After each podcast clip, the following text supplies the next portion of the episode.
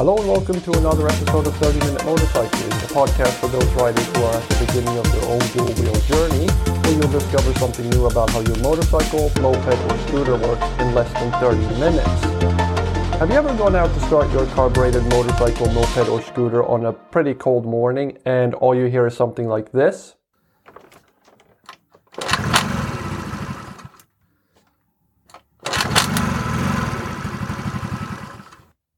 Then you check everything, but everything checks out. There's fuel in the tank, the kill switch is turned to the off position, the spark plugs are clean, and yes, the petcock or fuel tap is set to on, and yet the engine won't start.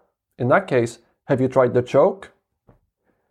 In this episode, you'll discover what the choke is, what it does, and how to use it.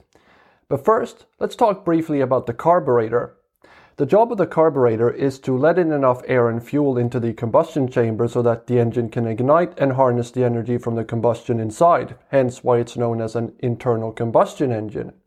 However, one flaw of the carburetor is that when it's cold outside, it can struggle to reach the operating temperature for proper combustion. It's for this reason that you don't need a choke if you've got a fuel injected bike, since fuel injected bikes are much more tolerant towards cold temperatures. If you'd like to know more about the differences between carburetors and fuel injection, please check out episode 29 of 30 Minute Motorcycling. Anyway, because carburetors struggle to reach operating temperatures in the cold or when the bike's been idle for quite some time, the choke is therefore used to give the carburetor a quick boost by temporarily injecting more fuel than air into the combustion chamber. So, how do you activate the choke? The short answer is it depends. On your bike, that is. Typically, the choke will be a switch or a button that you have to press or flick to activate the choke. But some chokes consist of a lever that you have to squeeze while you start the bike. When you activate it, a so-called butterfly valve activates and the amount of air that goes into the carburetor gets restricted or choked, hence the name. No matter what type of choke you got, it's important that you deactivate it as soon as your motorcycle, moped, or scooter is up and running. Some chokes deactivate automatically when you roll on the throttle, but most of them need to be deactivated by hand.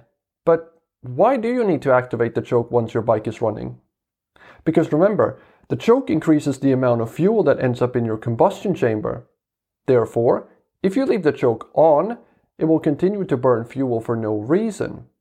The bike's already running fine. There's no need for more fuel. In fact, you might notice that your bike will start to run rich if you leave the choke on. If you'd like to know more about running rich and some common symptoms of it, please check out episode 19 of 30 Minute Motorcycling.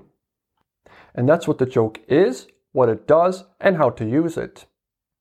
To summarize, the choke is used to get your carbureted motorcycle, moped, or scooter up to operating temperatures from a cold start by temporarily feeding the engine more fuel.